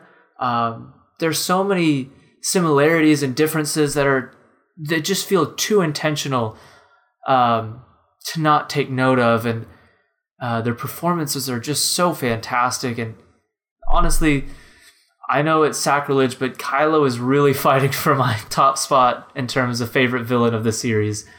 Um, and so yeah, I just one of the things that I had mentioned earlier was just how how bold and audacious it is, or and audacious it is, but how confident it it is in that way. Um, and from from start to finish, it's just such an enjoyable experience once you know what you're in for. Um, and what I think it's done is it's brought us back to the same sense of wonder and awe that that we got from A New Hope, and it set Abrams up to really go places that we've never really seen before for nine. And so, you know, just to keep this one a bit shorter, uh, I'm, I'm still, I'm genuinely in love with this movie now, and I'm really happy that it was made now that I've had time to fully digest it, and I can't wait to see what Abrams can do with it going forward. I concur. uh, my number five is Logan. Um, this film, like when I first saw it, I was pretty much devastated. Uh, I'm not going to spoil it. I'm assuming most people have seen it or at least guessed where it goes, but I'm not, I'm not going to say. But just as you know, a goodbye for this character that we've followed for nearly 20 years. It's such a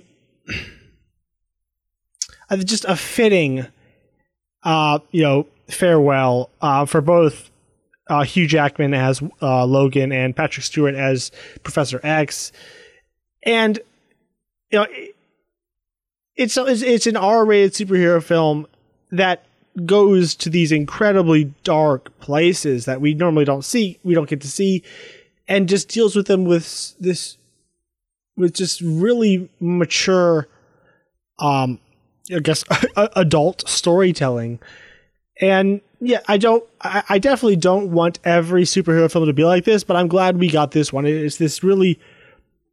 It's such a. Hmm, it's, it's it's basically kind of kind of a western with except for revolvers, the guy has claws, but the way it's told, the where the directions that James Mangold takes these characters in, um, and then he brings in the new character up X23 played by Dafne Keen, who is incredible.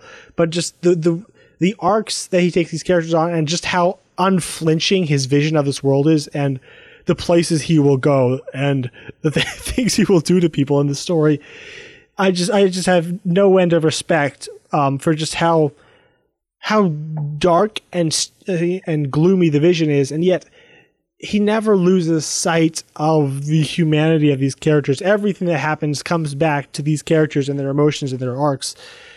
And it, it still, in spite of how just dark and gruesome it is, it manages to have this solid sense of humanity and even hope with how it ends that I, I, I just I think it's it's it's a very rough ride but it's such a good movie.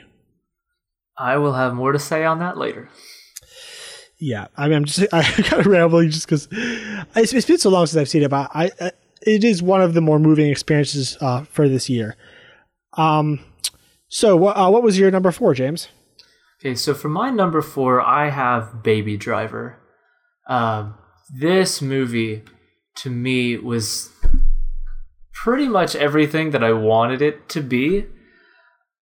I, I saw it and instantly just wanted to turn around and pay for the ticket again and rewatch it and rewatch it. Um, I've since devoured just endless videos breaking down the editing of it. And honestly, if there were justice in the world, Edgar Wright would get a nomination for Best Directing because of how detailed and uh, meticulous everything is. This movie moves to a beat nonstop, and it does so without feeling forced. It it feels like the music of this movie was designed for a film already shot because of how perfectly in sync they are. Uh, the characters are just incredible amounts of fun. Uh, Ansel Elgort um, is a, a, really, really great lead. Uh, th- the way he films action is unconventional at times, especially considering what he's doing with the music.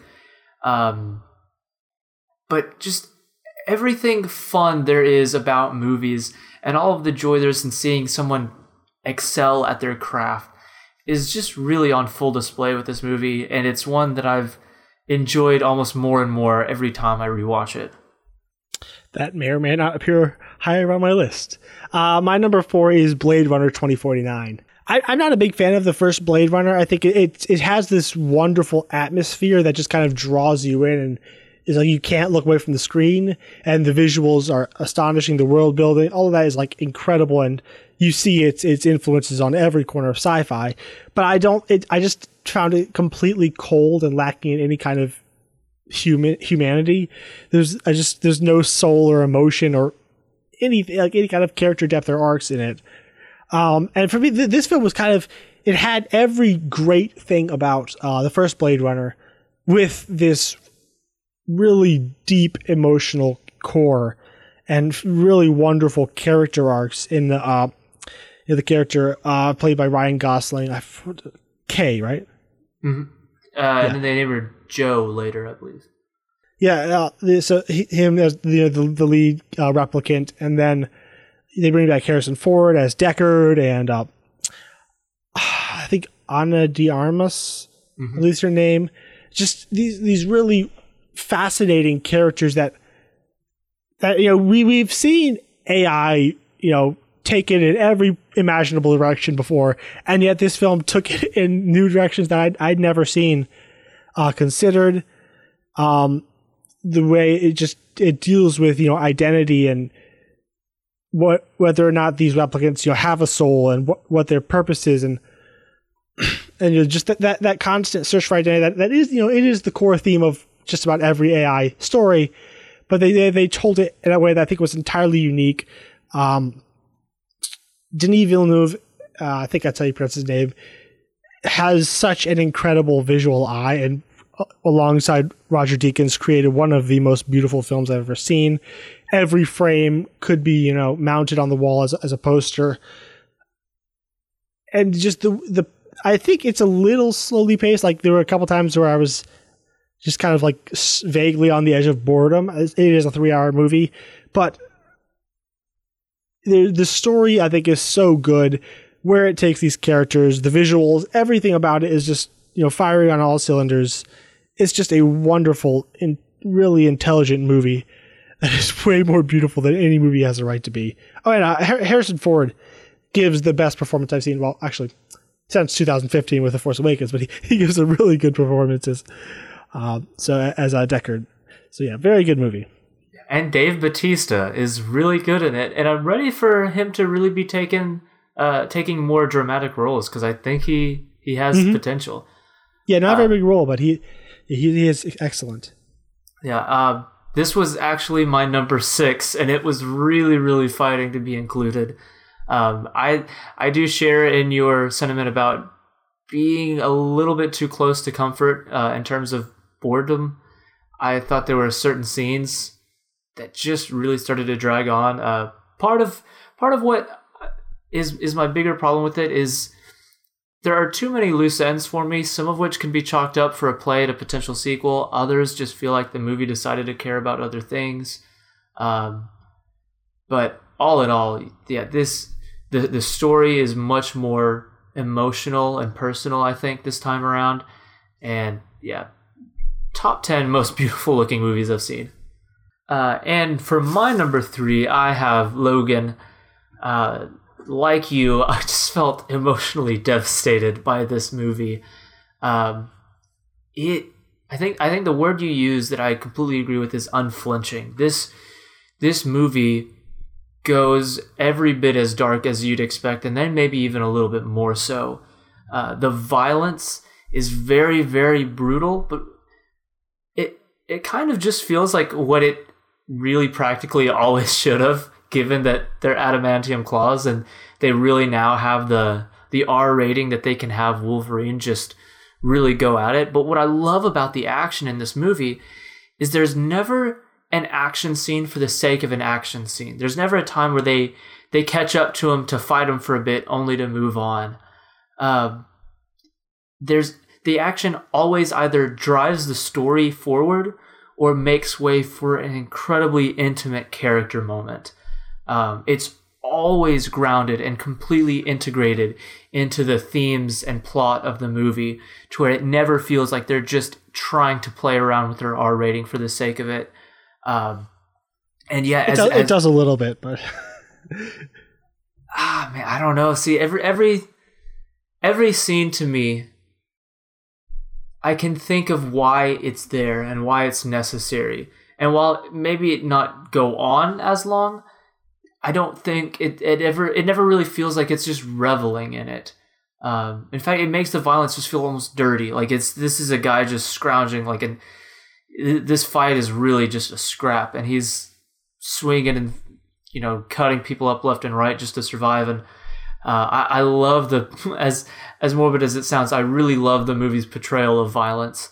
Um, but as dark as it is, we do get these glimmers of hope, uh, and uh, it's it's really at some points oddly sweet and endearing, um, just because of how much it cares about these characters. And Patrick Stewart and Hugh Jackman give their best performances of this entire series, and I say that without a second's hesitation. Um, they are both phenomenal here.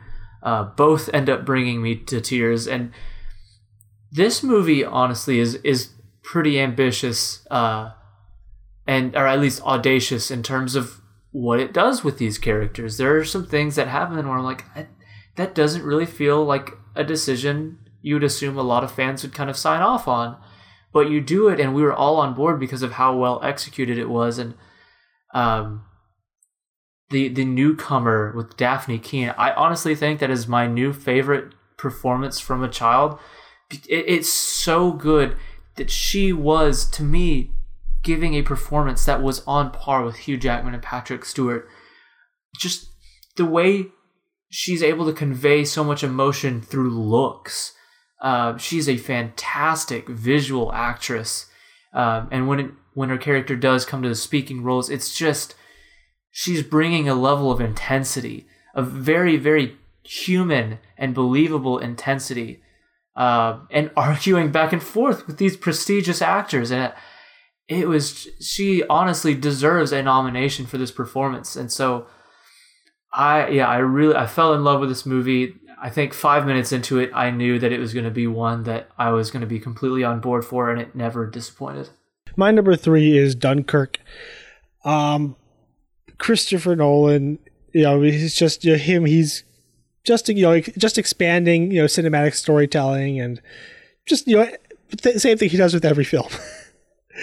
uh, it's it's the things he does with you know how we perceive stories, how and you know, editing and the way he laces together three separate uh, storylines that cover different time periods and make in, in a way that I think is incredibly seamless. And each each uh, consecutive scene complements the ones it's placed around, even though it's happening at a completely different time period.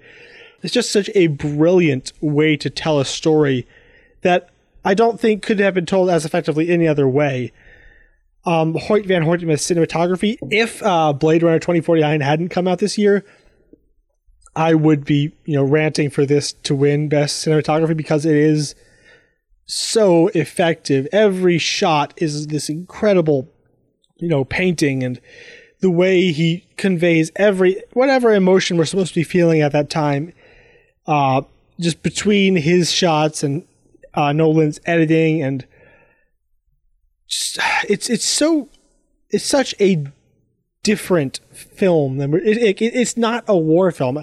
I would say it's far more of a like a horror movie than a war film. Just the way it places us on this beach with these soldiers, a sense of just constant building dread and claustrophobia that just fills every second of screen time uh, with you know Hans Zimmer's score, which is this really kind of grating thing that just gets under your skin and puts you in that mindset to where every moment you are on edge and you just feel every ounce of terror that these people that were on that were trapped on this beach feel. And a problem a lot of people had with it is that there is no re- there's no real lead characters, there's no real character arcs. We just follow a bunch of different people, a lot of them who barely even speak uh, through these situations. And I, I partially agree, but I think that's also very intentional because the you it's trying to portray what it would feel like on that beach, and you wouldn't be having you know these huge dramatic revelations about yourself and you know and solving personal problems in this situation. It, it's just its goal is to put us into this mindset and to feel what it would be like. And so I really respect that it chose to tr- try and be as realistic as possible in how it portrayed these people. But but I don't think it is devoid of emotion. I think as the film comes around and you see where it's going and you see where these where these storylines have been leading and how they connect, I think it's incredibly powerful. And I, I cried the first time, and I cried like even more the second time watching it. Just seeing all these people, you know, fight for so long, and you know to come as they you know to come back, and just the fact that they lived is I think just as satisfying as any you know uh, you know bombastic moment or wonder or character art could have been. Just the way he makes just the humanity of these soldiers the character, the characters. So, so he makes us you know take joy in every single life that is saved and feel the tragedy of every life lost. And you just I think to come to fully appreciate this this national um uh, occasion that it for, for that, this thing is for England and just how important it was for the war and and what it meant just for this nation. I think it it um it really really works um just on an emotional level on a very visceral and different level than we're used to seeing for a character drama but I don't think that's what it was trying to be so I don't I don't see a problem with that. Yeah, the the way he was able to almost mimic the feeling of it cuz this is as weird as it is. I almost think that I would count it as a positive that you almost feel bored at times in this movie. And when I say that, I mean it's you you go from just sitting on a beach waiting for something to happen. So, you know, you're now on this ship and you're looking for the exits, and now you torpedo. There's been a torpedo attack, and we're all trying to escape with our lives, and then hiding in this in this boat that's now being riddled with bullets. It's just constant kind of tension and then easement to where you're you're getting into an uneasy sense of um of I guess I wouldn't even know how to word it, but the way he he realistically goes back and forth between all of the all of the different kind of situations you'd find yourself just back to back to back. The way he structures it, is really really creative. I know a lot of people have now tried to to I guess be a hipster and say, "Oh, Nolan is just what you know normal people like to think is artsy," and say the th- the three timelines is too simple to really be that creative. But I, I think you really hit the nail on the head in saying that it works in in the way it tells the story, where it's all fo- ends up like it's all pointing to the same event, um, but over these different time periods but I think he goes one layer past that to where even though the the scene to scene transitions are cutting between times that aren't um, that's not chronological, it still makes sense in terms of filmmaking. The cutting from this moment to this moment, while not seamless in its continuity, works perfectly based on what's being conveyed. Um, I just think it's such a, a different movie, and Nolan is on record saying he doesn't con- even consider it himself a war movie. It's more of a, a survival movie. Um, and throughout the movie, I did kind of feel like the naysayers at first until the ending came and I was crying in the theater. And then it wasn't until then I realized how invested I was in this journey just without realizing it. Um, so just all of the technical aspects here are incredible, and I think it's a very reverential while realistic look uh, at a very very important moment in history. Yep. Um, okay, so now for my number two, uh, I have Wind River, which I actually only saw. I, it was actually New Year's Eve when I watched this. what a way to to bring in the new year is to falling into a state of depression. But this movie, for the the first, actually, honestly, for a while, I was thinking this is this is a really good movie. Uh, there were a couple of monologues that did bring me to legitimate tears, not just watery eyes, but very real tears. And I was thinking, ah, you know, this, I, I get why people really enjoyed this. This is very good. And then something happens in the movie, and I, like, obviously I'm not going to, to spoil it, but this movie takes such a turn at a certain point, and by the end of the film, I feel like it's it's such a bare knuckle gut punch that I felt almost broken by the end of it. But while while feeling so, in some ways, demoralized, it still ends up focusing on human triumph and celebrating uh, the persistence of human will and it's it's very celebratory of certain aspects and so as soul crushing as this movie is often it still doesn't feel like a complete downer. And Elizabeth Olsen and Jeremy Renner give two phenomenal performances. Uh, both both have scenes that really just kind of knock me right out of my like knock my socks off in terms of how human it felt and how real and genuine it felt. Um, and so and so both now can say that they've both brought me to tears. And it was really really unexpected because kind of and I guess this is just how um I, I forget the writer's name now. Taylor Sheridan. Uh, Taylor Sheridan. I guess it's just what he does best, but Sicario kind of left me the same way where not in terms of the same feeling because Sicario offers no real glimmer of hope, but both movies just stuck with me. And so after Wind River finished, I, I, you know kind of try to celebrate New Year's, and and I do, but this movie is just remained in the back of my head for days after because of how ugly it was willing to go. Um, to the betterment of the story it was telling.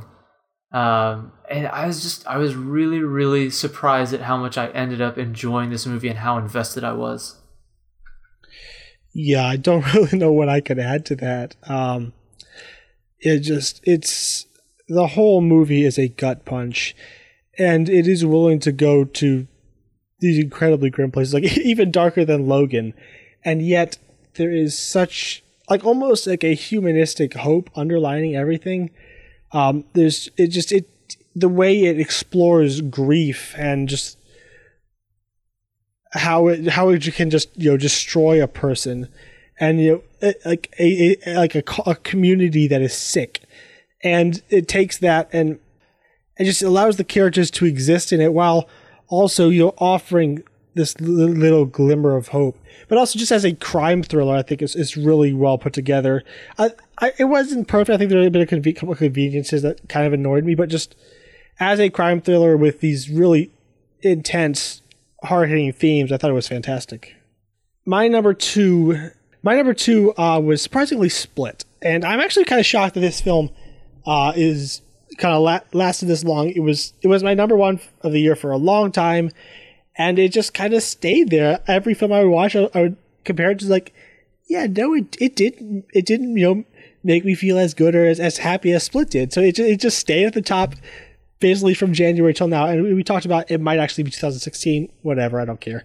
uh, so it just it is so good to see M Night Shyamalan back and completely at the top of his game. Just you know, I'm not a big horror guy, but just as a horror thriller, it was so effective. It had such a perfect sense of atmosphere and tone. Uh, and the way it juggles tones, it go it can go from this like just nail biting horror to this absurd comedy, and it, never feels like it loses its sense of identity and purpose. And the performances, um, what is her name? You just said it. Anya earlier. Taylor-Joy? An- Anya Taylor Joy is just, I think, a revelation in this movie. Um, and it's a, it's it's a, like a, it's a very different character than we're used to seeing. And I think the amount of humanity and empathy she can put into a character that would normally be considered unlikable, I think, is really incredible. And Ja- James McAvoy plays uh well, te- technically there's 23 ki- personalities but i think he only gets to show like like eight or nine of them and but the way he seamlessly slips from one personality to another and whether it's you know it's like an elderly like, dignified matriarch or this crazy eight year old kid all of them he just throws his all and what is amazing is that you could tell who he is through his body language. Like if he's one character, then like shifts to another, you know which of these characters is just just by the way he holds his facial features. It's just really such a fantastic performance, and I think if it hadn't been so early in the year, it would have been in consideration for best supporting actor. Just because the level of atta- focus he puts into all of these performances, making each one feel distinct. It's it's a th- you know it's a thriller that is as thrilling as it can be, it, and it has a uh, this wonderful emotional core plus all the, you know, the the performances and and also has in the ending a reveal that is one of just one of those great cinematic moments that I will remember for, you know for the rest of my life being in the theater and having this reveal come up. Uh, it's kind of it's just the things that movies are made out of. Um, so I am so excited for the next one and I'm really really hoping that M. Night Shyamalan can keep up this uh, you know this comeback. Yeah, I, I still remember seeing this ending in the theater and staying in my seat like for a solid 30 seconds extra because I was almost in disbelief of what I had seen. The fact that they were willing to do this is just awesome. And I, I know myself and so many others all all are waiting for um, for his next film to come out.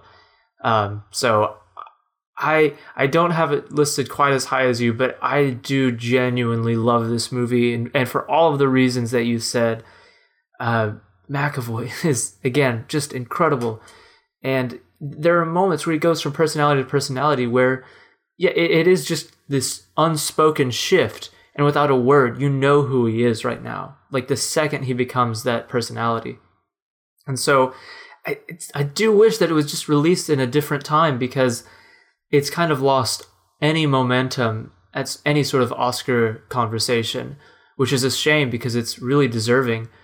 Uh, I think my only criticism is sometimes the, the pacing and editing feels a, a little bit off, especially at the very beginning.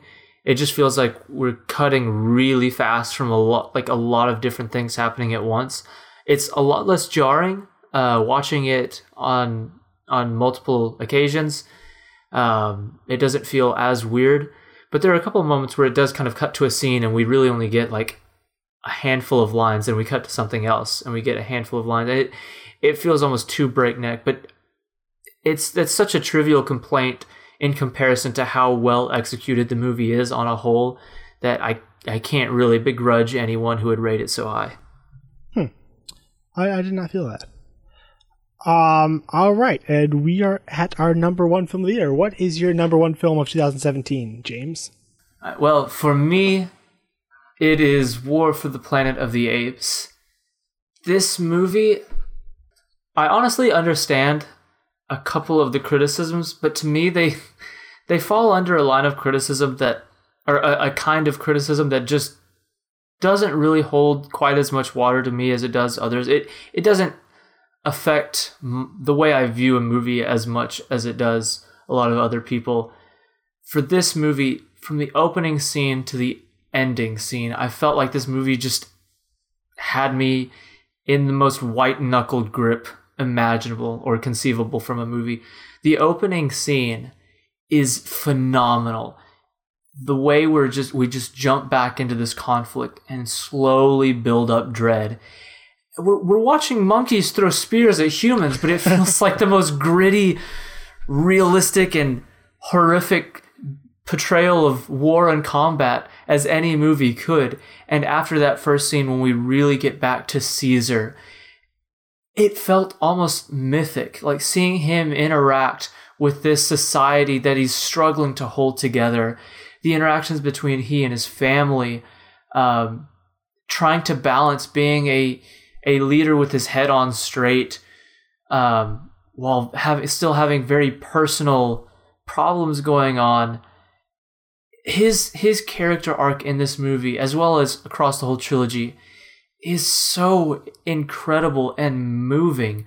Uh, the level of animation has never been better in any film, and Andy Serkis makes Caesar one of the greatest, to me, cinematic characters I've ever seen across this trilogy.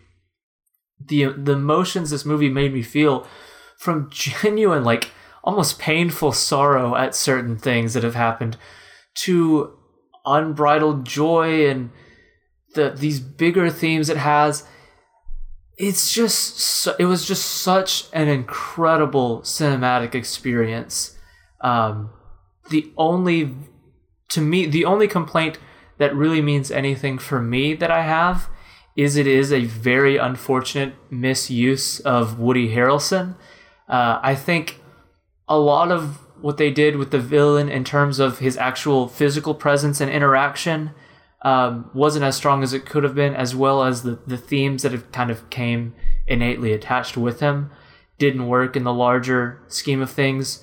And so this is almost an instance where there are a couple other movies where, as a whole, were maybe better executed, but in terms of me sitting in the theater and experiencing it, it just affected me in a way that I in no way anticipated. And when when the last scene happens and the credits roll, I was walking out in tears thinking how how has a trilogy about talking monkeys made me feel such a huge array of very very intense emotions and so I I've just I'm floored by how much I connected with this movie and how well executed it was visually. I yeah, I, I agree with almost everything you said there. Just the level of emotion in these characters is just astonishing. I think the the characters uh, beyond just the, the incredible performance from Andy Serkis as Caesar, uh, uh, Nova and Bad Ape, I think are absolutely wonderful the way they're used in the story, the character arcs. Uh, I, I, I I do my big problem with was I think the plot is just doesn't make a lot of sense. It's I think it's sim- similar, but to a far less extent, because kind of the problems I had with uh, Guardians of the Galaxy Volume Two, which is like it just felt like it needed a bunch of rewrites to to make all these disparate plot elements flow into a, a natural story. It just felt like they were trying too hard to get at the idea and didn't justify the with, with the storytelling as much as they should have. Still, it's this. It's a wonderful movie. It's incredibly dark, very grim, but just as a character piece for Caesar and these other apes. And the, the, the cinematography, all of that is is absolutely outstanding, and I'm I'm so glad that Matt Reeves got to you know finish off this trilogy and with such a powerful film, even if it's not perfect. And for my number one film of last year, uh, it I just got to go with Baby Driver. Um, Edgar Wright seems to be operating just on an entirely different cinematic level than every other director out there just every decision and choice and edit and cut and musical cue in his films just is like perfectly firing for the maximum amount of entertainment and joy that could be brought out of any single second of cinema. Um, it's just every moment of this movie is just, is just pure joy. Um, whether you know it's these these incredible musical sequences that are perfectly integrating this music into these uh into whether it be car chases or dance dances or anything. Every time every musical sequence is just perfectly edited to whatever song he's doing. And it just it's it's just like you're this is what movies are made to be.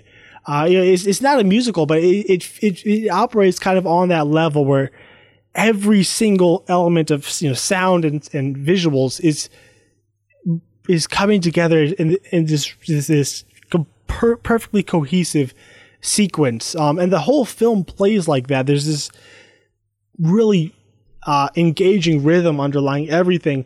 And what's so great about Edgar Wright's movies is, be, you know, beyond their style being so perfect, is that the character arcs are are, are you know equally strong. Um, Ansel Elgort as this introvert lead, which we don't often see a, an introvert as the lead in an action comedy like this, but I think the way he portrays you know what it's like to be an introvert um, with it, it, it um, is really uh, both accurate and engaging. It's it's not boring at all.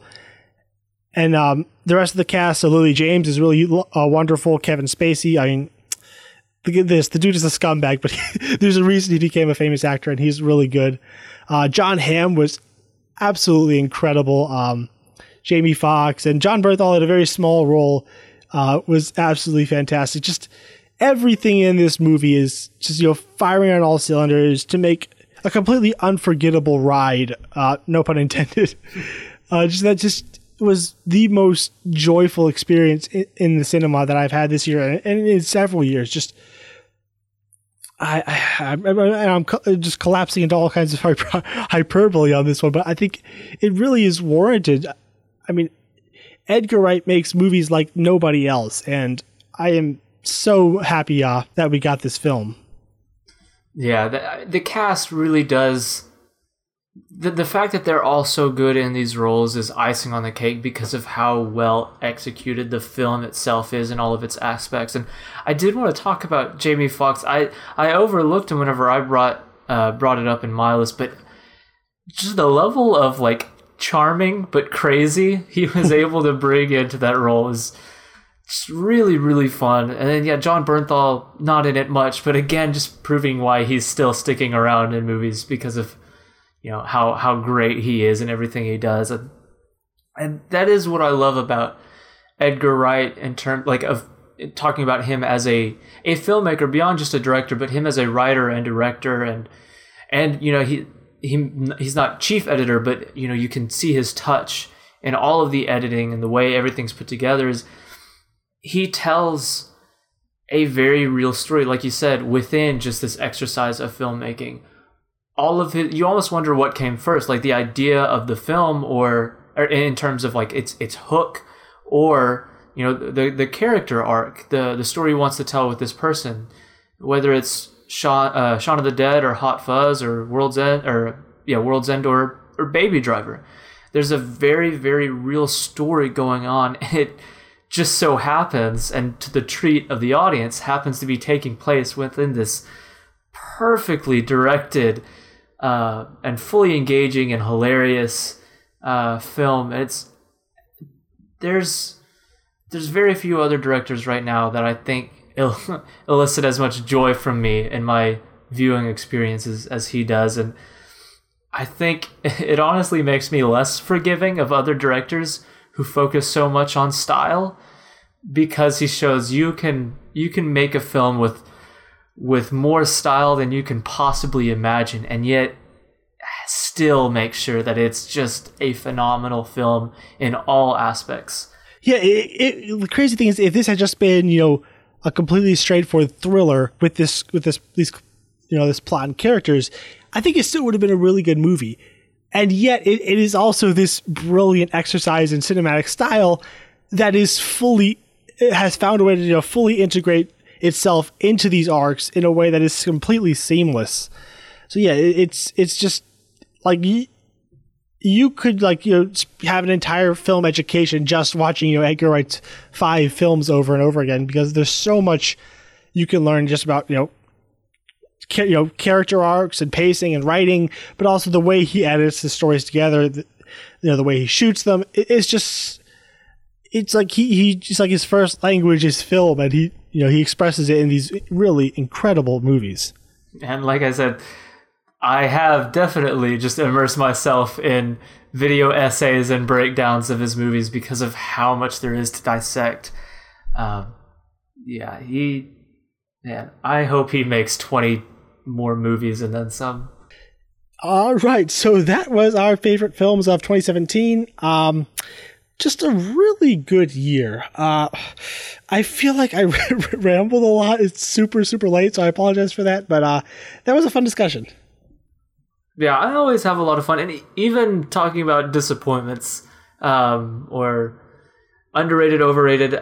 I have a lot of fun, kind of looking back um, within a specific time frame and seeing what did this year offer and how is it going to be remembered. And even though I saw considerably less than you, I still I know what's out there. So based on what I've seen and what I know is out there, I think this is going to be remembered as a very solid year of film. Uh, We've we've got some movies that came out now that I think are are going to end up being some of my favorites. You know, going forward uh, for the rest of my life, and movies that I'll continue to enjoy. So, all in all, I was really pleased with this year. Mm-hmm. All right, so I think next week will probably be the Last Crusade. Uh, I think because those were all recorded a while back, so I think after this comes out, it'll be Last Crusade. Um, so if you enjoy the show and uh, want to help us out, I would like to, again to ask if you could please go and rate us on iTunes and get leave a review. And if you want to follow us, you can like us on Facebook, where there is Franchise Fatigue Podcast. And if you want to follow, follow us on Twitter, we are there as Franchise Pod.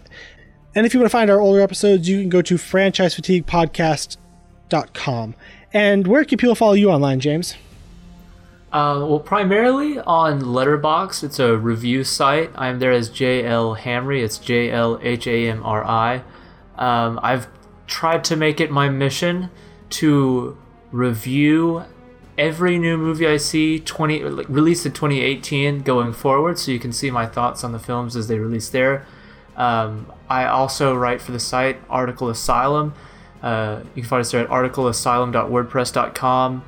Uh, I've kind of taken a hiatus, but I plan on getting right back to it, uh, continuing my series of ranking the Star Wars movies, and you can find uh, several other articles I've written there.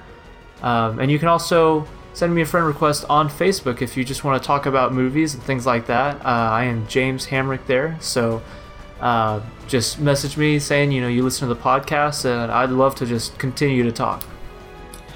And uh, I am also on Letterboxd as Gabriel Green. And I am on Twitter, and I will uh, occasionally tweet something. Not a lot, but I'm, I am there. If you want to follow me on Twitter, I'm there as Gabe A Green. Uh, and I'm also on Facebook. And like James, uh, if you want, if you want a friend request me, just uh, shoot me a message saying that you're a fan of the podcast, and I will, uh, I will confirm it. So until next week, when we hopefully, I think, talk about the best of the Indiana Jones series, we will see you in the sequel. See ya.